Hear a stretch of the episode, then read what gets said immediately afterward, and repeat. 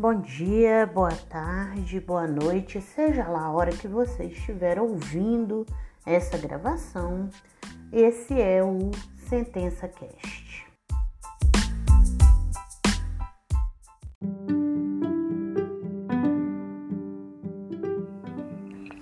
Olá, meu povo, muito tempo que eu não gravo, né? É, essa sentença é mais enjoadinha, então eu vou fazer podcasts dela provavelmente das duas rodadas de correção. Então vamos para o nosso 14 episódio, a sexta sentença, correção da Renata. Rê, é, a parte inicial da sua sentença tem nada para falar, né? Relatório, é, aquela questão da, da aplicação da reforma, enfim. É, no seu texto de inépcia, eu coloquei aqui porque eu observei isso na minha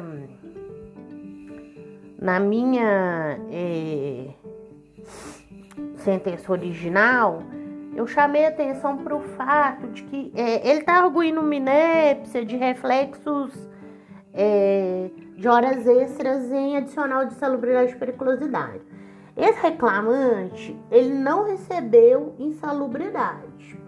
Então era um evidente erro material isso, né? E eu botei isso quando eu escrevi na minha inépcia, né? Que tratava-se de um evidente erro material, contudo a matéria ia ser analisada no mérito, né? É, vamos, vamos à vaca fria mesmo, que é a, a, o mérito mesmo, que é o que interessa pra gente nessa correção. Hey, é, o que aconteceu? É, não tem nada errado na sua sentença, ela está toda certa. As observações que eu tenho para fazer, elas são de, de estrutura da sentença e de fundamentação. Nós vamos trabalhar basicamente duas coisas nesse podcast: estrutura e fundamentação. O que, que acontece? Você foi muito econômica para contar a história.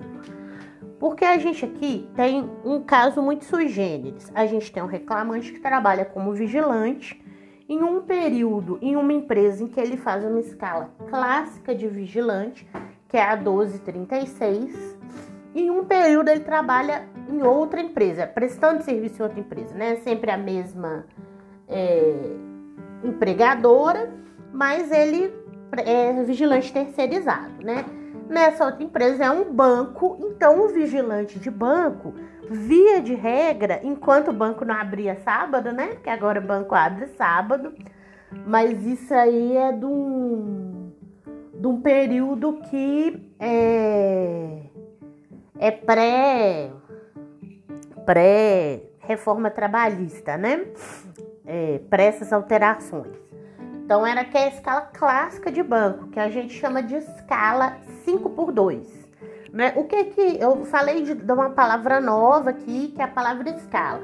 O que que é a escala 1236? Essa escala é muito clássica, ela é usada muito para vigilante, para enfermeiro, médico, né? Que são essas pessoas que dão plantões longos, né? Geralmente as petições chamam o dia de jornada dessa pessoa de plantão né? Vocês vão ver essa expressão muito em processo que envolve essa jornada, do, essa escala de trabalho 1236. É uma escala em que o trabalhador trabalha por 12 horas consecutivas. O intervalo para repouso e alimentação dele está incluído dentro dessas 12 horas. Né? É, ele não é aquele intervalo clássico que a gente vê no 71, que você não conta ele na jornada. Não é que o, o trabalhador vai trabalhar 13 horas e vai ter uma hora de intervalo. Não. Ele vai trabalhar 12 horas consecutivas e no meio daquelas 12 horas ali, ele vai se alimentar durante uma hora, parar e alimentar durante uma hora. Então é, é, é tipo 11 horas de trabalho com uma hora ali com alimentação no meio né? Mas é, ela, é, ela é desse jeito a jornada. É tipo a jornada nossa na Justiça do Trabalho, que ela é 7 horas diárias com 20 minutos pra gente se alimentar. A gente não para, né, a jornada para fazer essa alimentação em 20 minutos. Essa é, é, é uma jornada clássica. Ele trabalha 12 horas e folga 36 horas subsequentes a 12 horas trabalhadas. Na prática, a gente vai ver no cartão de ponto que tem um dia sim, um dia não trabalhado. Essa é a cara do cartão da escala 1236. A outra escala, que também é clássica para vigilante que trabalha em banco, né? Novamente, naquela realidade que o banco não abria sábado, o banco abre segunda a sexta, né? Então é uma escala 5 por 2. Trabalha 5 dias da semana, folga 2. Em tese, tem que trabalhar 8 horas, né? 8 horas, que é a jornada constitucional. Folga sábado e domingo. Podem existir acordos de compensação para trabalhar um bocadinho mais que 8 horas, né? E aí você usa o sábado para compensar esse excesso da oitava hora, mediante acordo escrito. Lá na jornada 1236, a gente tem uma súmula do TST, que é a súmula 444, que fala que é, tem que ser negociado mediante acordo coletivo. Então, se, se não tem um acordo coletivo, não tem como a pessoa trabalhar 12 horas. Isso tem que estar negociado lá. Tentaram enfiar isso aí na na reforma trabalhista, botar isso na CLT, não conseguiram, né? Então, é, tem que estar tá lá, né? Tem que estar tá lá no, no acordo coletivo, o que é muito comum no caso de vigilante. Vocês vão ver, toda convenção de vigilante já prevê essa jornada de 12 horas, 12:36, a escala 12:36. Então, feita toda essa introdução, a gente tem aqui um caso de um vigilante que um período do contrato ele trabalhou na escala clássica 12:36 e um período ele trabalhou numa escala de vigilante de banco 5 por 2. E aí o que que eu tô te falando? É que foi econômica para contar esse caso. Se você tivesse contado esse caso mais, você conseguiria é, economizar mais quando você foi tratando nos é, tópicos específicos. Você já ia me contar esse caso. Ó, esse período ele trabalhou nessa jornada, esse período ele trabalhou nessa todos os períodos têm cartão de ponto e tem um período que a gente vai acolher os cartões de ponto em face do pedido, né? Que a gente tem. E tem um período que a gente não vai acolher os cartões de ponto em face do pedido.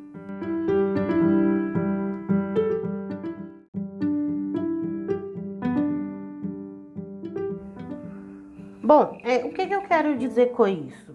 É, tenho uma distraída aqui, desculpa, eu não sei nem se ficou tão bom. Vou, ah, talvez eu tenha que repetir, porque eu tive que responder as mensagens. Mas vamos. É, erros de gravação, né? Mas aí o que que acontece? Eu acho que tinha que falar um pouco mais disso, né? Eu anotei aqui é, verdinho para você ver. É que nesse ponto eu falaria mais um pouquinho especificaria qual período ele trabalhou em uma empresa, qual período ele trabalhou no outro, qual escala ele trabalhou numa empresa, qual escala ele trabalhou no outro, falaria dos cartões de ponto. Por quê? Porque a gente tem uma encruzilhada nesse processo. Em um período a gente vai acolher os cartões de ponto. Em outro período a gente não vai acolher. É como se a gente estivesse fazendo duas sentenças em uma. Um pedaço procedente, um pedaço improcedente, um pedaço cartões valem, um pedaço cartões não valem, né? Então é como se a gente fosse cindir duas sentenças. Então eu acho que se você tivesse contado fosse menos econômica no início da sentença, tivesse contado mais esse caso, você não precisaria ficar voltando toda hora depois, né? Ficaria mais simples para você. É, tanto que você fez assim, você tratou um pouquinho pequenininho do, do que, que ele pediu na hora vezes, aí você já abriu um tópico de intervalo entre a jornada. E aí você foi falando que na defesa ele falava que gozava, a defesa falava que ele gozava de uma hora de almoço, que não foi devidamente pago. Aí no seu depoimento pessoal, o reclamante falou que tinha uma hora de almoço quando estava no Bradesco. O mesmo não ocorreu quando ele estava na outra empresa, onde tinha só 15 minutos. Então você contou as duas teses. Você já podia ter contado isso lá em cima, né? Se você tivesse feito uma introdução. Aí você falou que a única testemunha é, falou que ele não tinha intervalo de almoço, né? Na aerta. Aí eu pensei, ok, mas tem um controle, né? No período da aerta. Você precisa falar um pouco desse controle que existe. Eu sugeriria você falar antes, deixar o tópico por intervalo só para deferir e indeferir, sabe? Coisa bem pequenininha. Eu sugeria contar lá na história antes, que vai ficar mais fácil, mais organizado para você. Você tem que falar um pouquinho. Tem os controles, aqui é 1236. Eu tô vendo que o controle bate, né? Porque você vai descaracterizar esse controle, né? Você precisa explicar que esse controle existe. Porque deu uma sensação assim que não tinha nem controle de jornada no processo, né? E aí você vai explicar por quê, você vai falar da prova oral, igual você falou, mas falar para descaracterizar o controle. Primeiro a gente fala que existe um controle, porque a, a gente tem que ir pela regra. A regra é o quê? Tem jornada?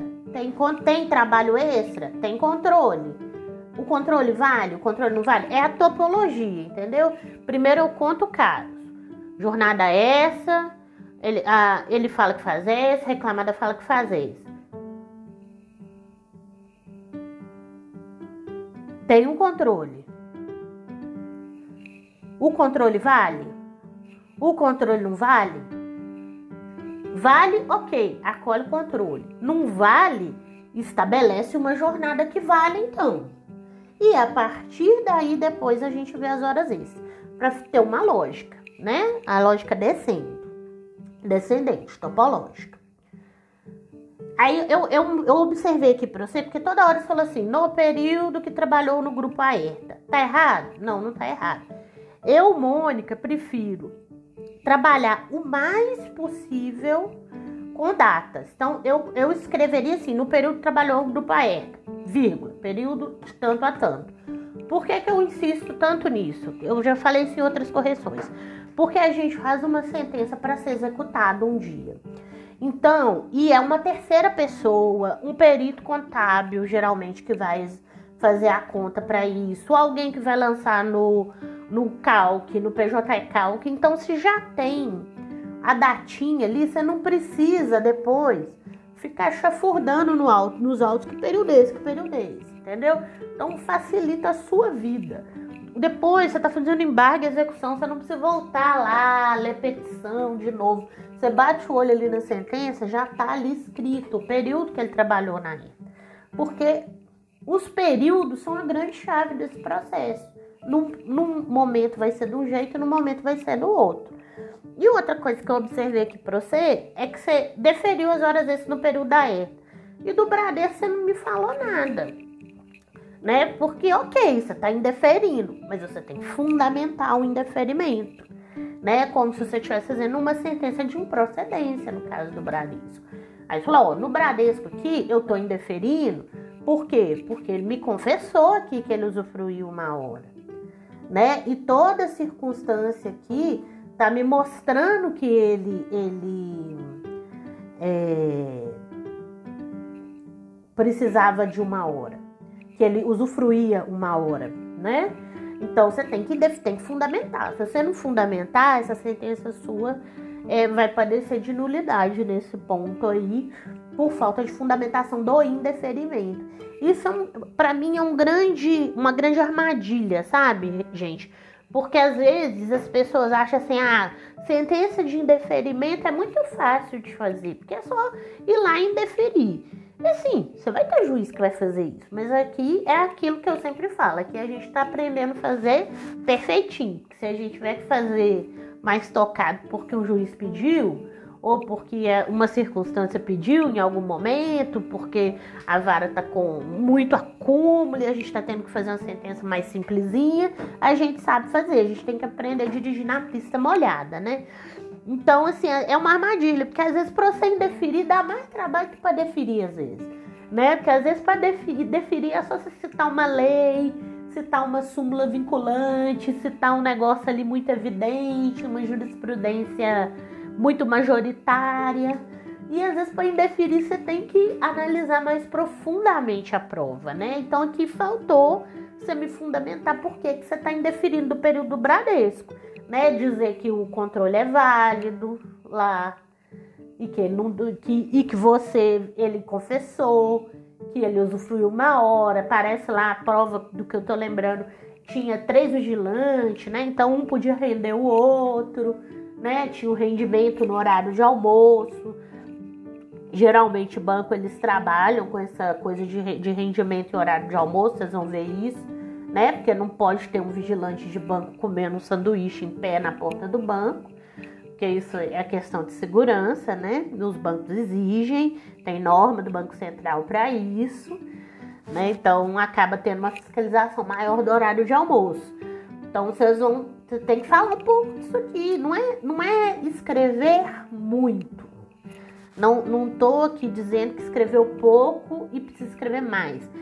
É escrever o que precisa ser escrito. É falar o controle é válido e é válido por causa disso. Aí aqui na prova, folha tal. Entendeu? Faltou fundamentação para o indeferimento. Aí você abriu um tópico dos minutos residuais, como você não tinha contado a história lá em cima, você teve que de novo contar a história aqui. E aí aqui é o mesmo problema, né? Você podia ter contado lá em cima e aqui deixar um tópicozinho pequenininho. É, tem um, uma coisa aqui que tá é, legitimamente errada, isso aí eu vou falar porque a gente até tem um episódio é, que fala só de minutos residuais, se não me falha a memória, porque a gente trabalhou isso numa sentença. Você escreve, você fez uma análise do controle é, entrou tal hora, saiu tal hora, que não tá errada, tá certa, e você escreveu assim: por conseguinte, conclui que os minutos residuais não foram devidamente registrados. Veja bem, uma tese de minuto residual é porque o, o minuto nunca foi registrado. Se você pegar um processo que a pessoa está pedindo minutos antes, minutos depois, é porque esses minutos não foram registrados. A não ser que ele especificamente venha te dizer, ó, é, porque tem aquele negócio, né? Cinco minutos antes, cinco minutos depois, não superiores a 10. A não ser que ele venha te fazer uma tese falando assim, aqui ó, aqui eu trabalhei seis minutos, aqui eu trabalhava, trabalhei sete, e a empresa fingiu que eu trabalhei só cinco, cinco. E não me pagou esse, esse aqui que passou, esse aqui que passou, e passou de 10, e eu tenho direito a esses no caso aqui, no meu exemplo, 13 minutos, né? Que é 6 antes, 7 depois. A não ser que ele estivesse fazendo a tese 10. Mas se o reclamante, que é muito raro, eu não consigo aqui nem lembrar um exemplo de cabeça recente que eu já fiz. Já fiz na vida, mas é muito raro. Geralmente, a tese do minuto residual, ela vem pra gente falando assim, olha, é, eu chegava antes, que é a nossa tese aqui. Eu chegava, eu tinha que trocar meu uniforme antes de registrar minha jornada. E esse período que eu gastava me uniformizando, eu não tinha batido o ponto, então estava lá à disposição. E foi mais de cinco minutos. E quando eu terminava de trabalhar, meu dia de trabalho, eu trocava o uniforme e eu, eu é, levava mais de cinco minutos e também eu já tinha batido meu horário de saída. Então tem um tempinho antes de eu começar o meu horário registrado e um tempinho depois do meu horário de saída que eu fiquei lá à disposição uniformizando. Isso é uma tese de uniformização. Isso com o tempo agora tende a sumir da justiça do trabalho porque a reforma trabalhista fez o favor de acabar com o tempo à disposição para uniformização. Mas é, aqui no nosso processo a gente tem, né, por causa do prazo do contrato, e a gente tem que abordar esse tema que é um tema parecido com a moça lá do Carrefour, daquela sentença que a gente fez. Ela falou, ó, levava, eu tinha que uniformizar, aí a gente lá chegou à conclusão que não, que ela já podia chegar uniformizada, e que era só uma bota que botava lá, era muito rápido, era menos de cinco minutos, né? Então não, não chega a gerar horas extras. Então, a gente não pode dizer que os minutos residuais não foram registrados. Porque nunca é. Já não é a tese dele, você entendeu? Então, aqui é, é uma frase desnecessária, né? É, e aqui, aí você foi, foi falando da prova oral a respeito dos minutos na extra. E aí eu chamei sua atenção aqui, no sentido de que você tem mais do que prova oral nesse processo, Rê. Você tem uma confissão real. Vou ler o trecho do processo que ele confessa. Olha só, ele fala assim: que na chegada e na saída do Bradesco não havia troca de turno.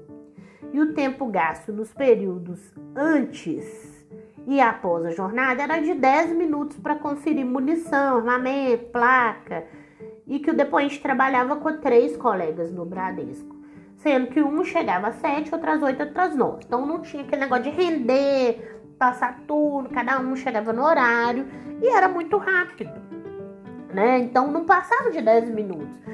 É, no final, né, a soma. Então era rapidinho, 5 minutos na hora de entrar e 5 minutos na hora de ir embora e era tranquilo. Ele confessou. Então ele falou, no tempo que eu, eu é, trabalhava no Bradesco, era muito rápido.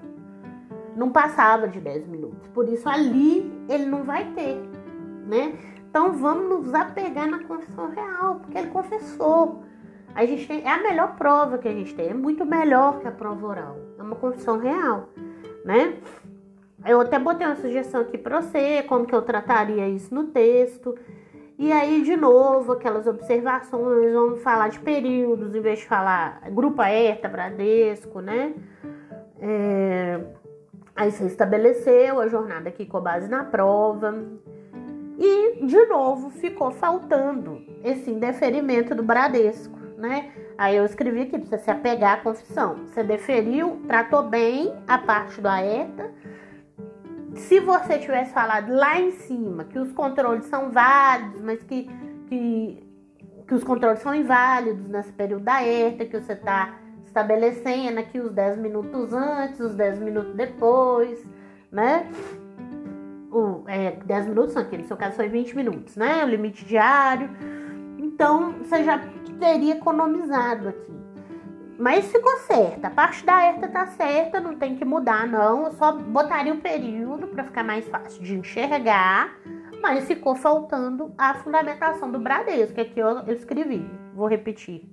Acho que tô me repetindo muito hoje. Eu tô um pouco distraída, porque eu tô com muitos problemas resolvendo aqui. Apegue-se à confissão, né? Para fundamentar.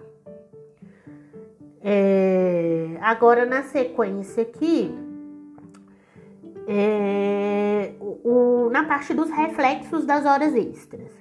É, tá certinho, só tem um errinho aqui, porque você deferiu reflexo de horas extras em adicional de salubridade e periculosidade.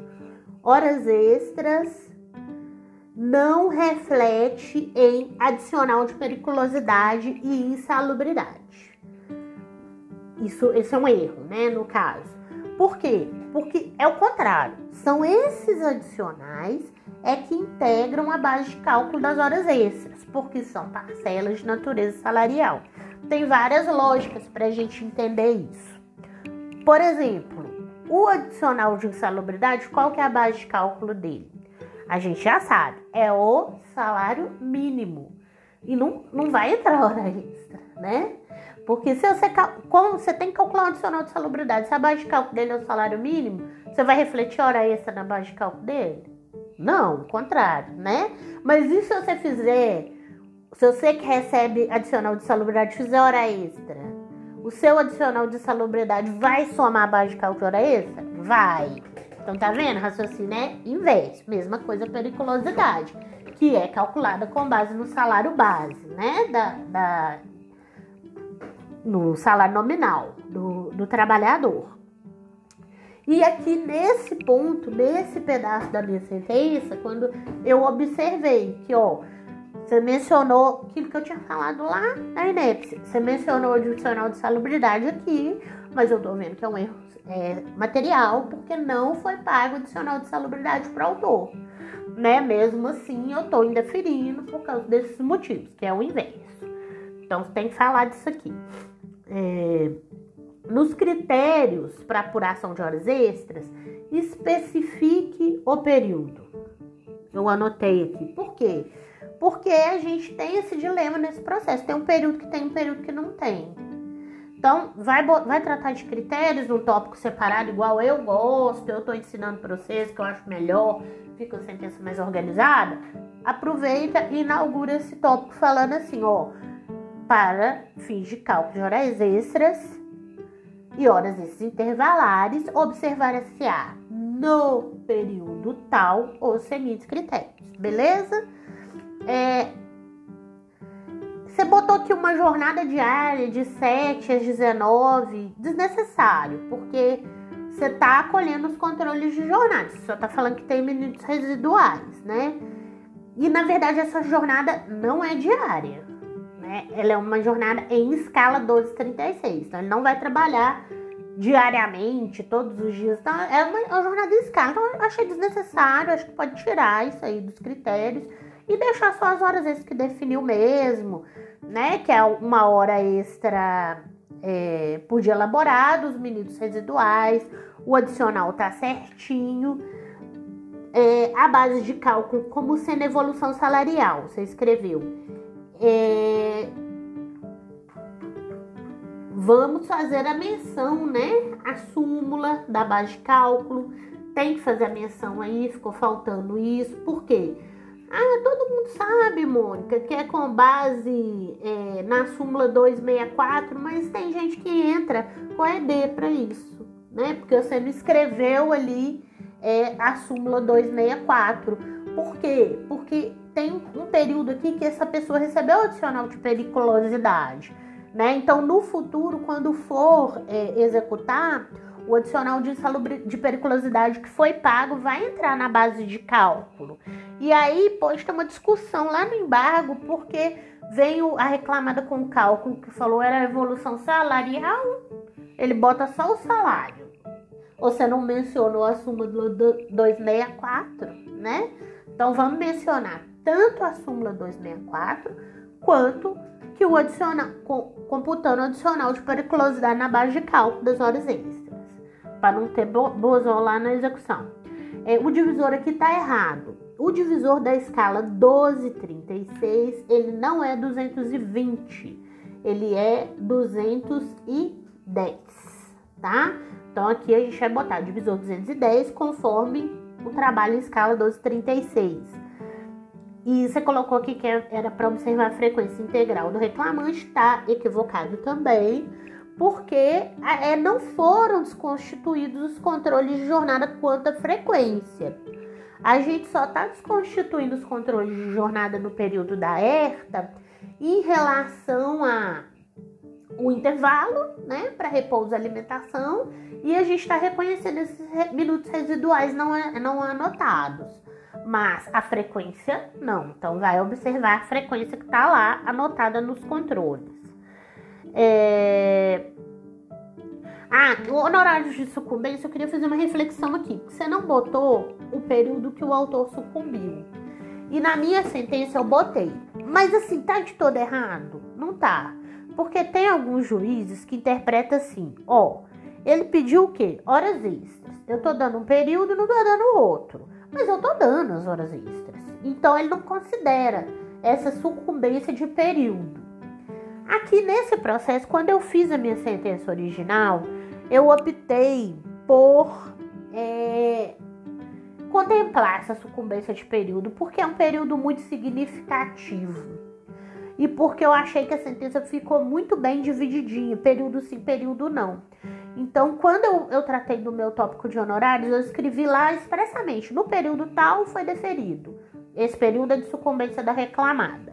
No período tal foi indeferido e esse período de sucumbência do reclamante e botei lá suspensão, né, por causa da concessão da justiça gratuita, igual a gente já tratou em outras sentenças.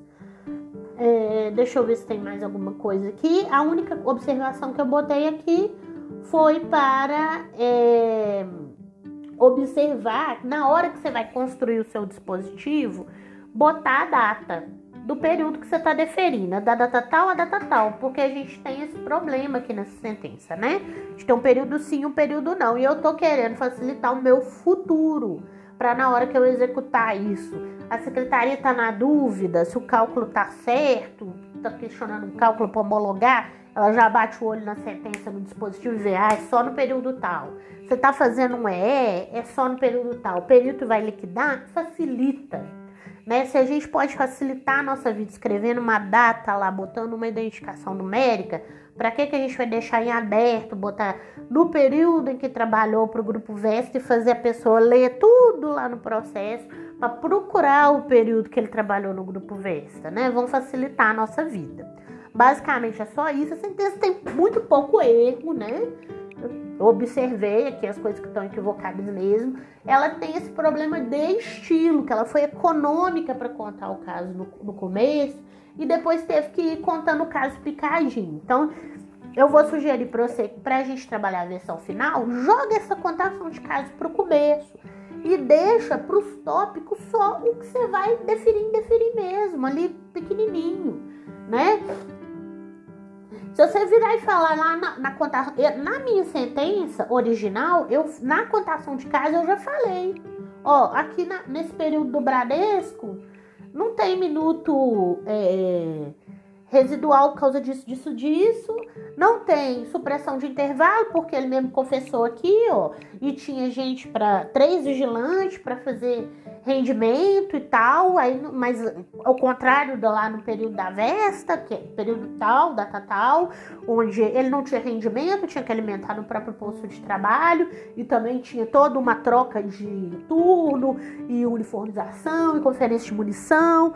E aí ele tinha tantos minutos residuais, né? Então aqui no período Bradesco tá tudo válido, não tem direito a nada, eu já tô indeferindo. Eu tratei na minha sentença lá na contação da história. Aí quando eu vim pro tópico, eu montei o tópico. Intervalo, sim, no período tal, conforme, né? Já tratado, para, que, que eu geralmente faço assim, conforme os critérios pré-estabelecidos, passo a analisar os pedidos. Aí pedido de intervalo.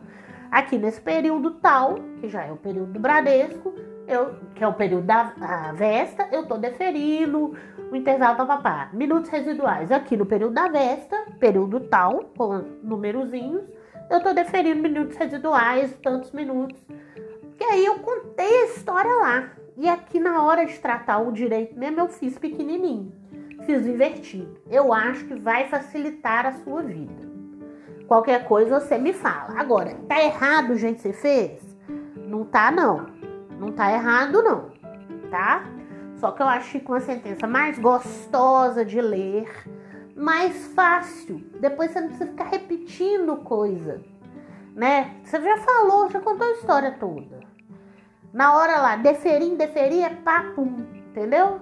Tô deferindo isso, tô deferindo isso. Você não precisa contar a história toda na hora que você tá deferindo. Você já contou antes né, fica mais lógico, topologicamente falando, fica uma sentença mais gostosa, mais lógica, mais fácil e trata a vaca fria de uma forma mais direta. É só isso, rei.